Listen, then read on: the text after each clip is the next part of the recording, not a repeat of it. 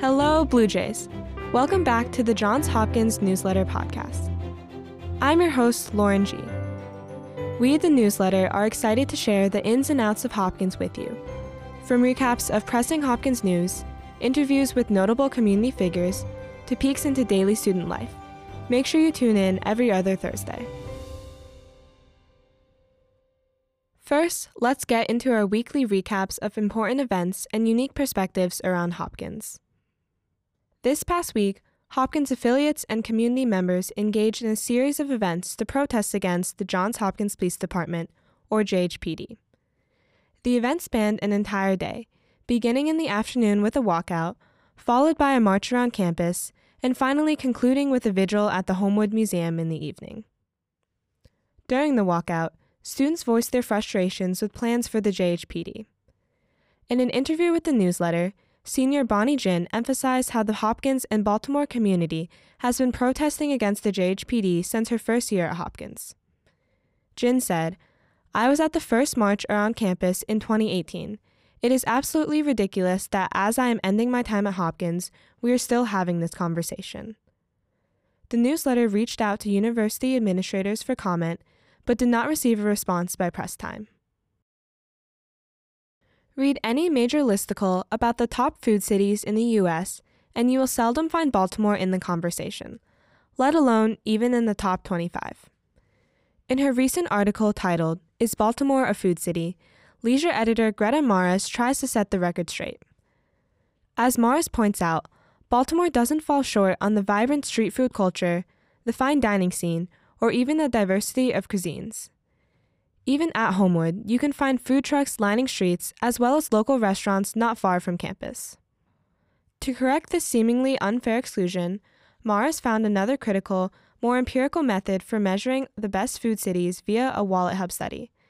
The study's analysis involved a broad swath of food related questions, including the availability of grocery stores, access to fresh food, and the presence of specialty food stores like butchers and breweries.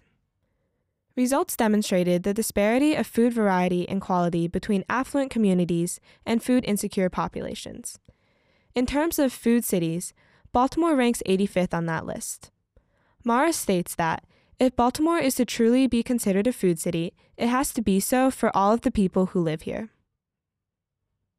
On November 28th, Hopkins affiliates and community members gathered outside Brody Learning Commons to hold a candlelight vigil for victims of the Urumqi fire in Xinjiang, China. Students brought candles and flowers to pay tribute to the dead. Urumqi road signs were also present, which represented areas where protests occurred due to rising concerns regarding human rights suppressions associated with the Chinese Communist Party's zero COVID policy. In an interview with the newsletter, the organizer of the vigil said, Hopkins, as an educational institution, has an obligation to educate everyone about China in a fair way.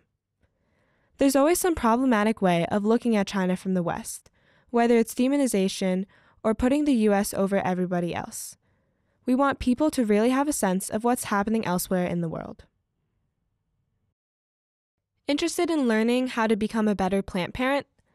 The owner of local houseplant shop B.Willow and Hopkins alum Liz Vayda shared some tips on how to best take care of a plant via lighting, watering, and picking a plant. First, find out how much light your plant needs and whether that light should be direct or indirect. Vayda recommends choosing a permanent spot for the plant since plants get stressed when moved too frequently. Second, plants should not be watered according to the calendar. Instead, look at the leaves and the soil.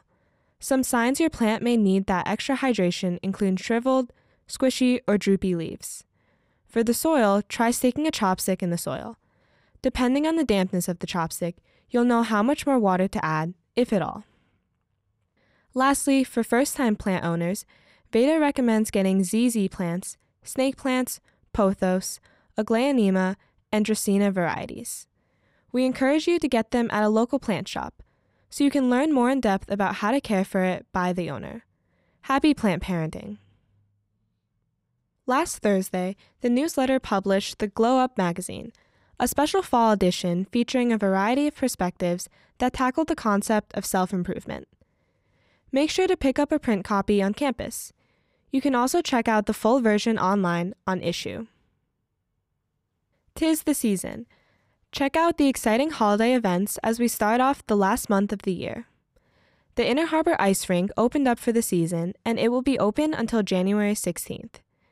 You can also visit the Inner Harbor's West Shore Park for the Christmas Village, an authentic German Christmas market, open 11 a.m. to 7 p.m. daily until December 22nd.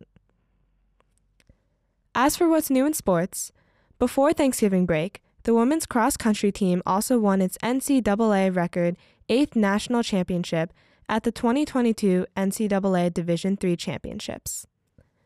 The men's indoor track and field team is also predicted to win its 10th straight Centennial Conference title.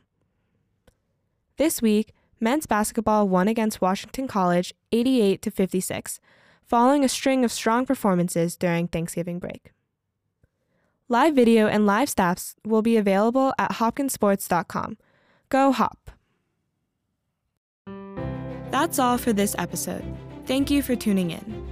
For more in depth news, you can visit our website, www.jhunewsletter.com, and find print editions of our paper around campus. The newsletter podcast is produced by Paige Maultsby. Audio production by Nils Randers-Pehrson. Script written by Tommy Song and Claire Park, and edited by Angela Zhu.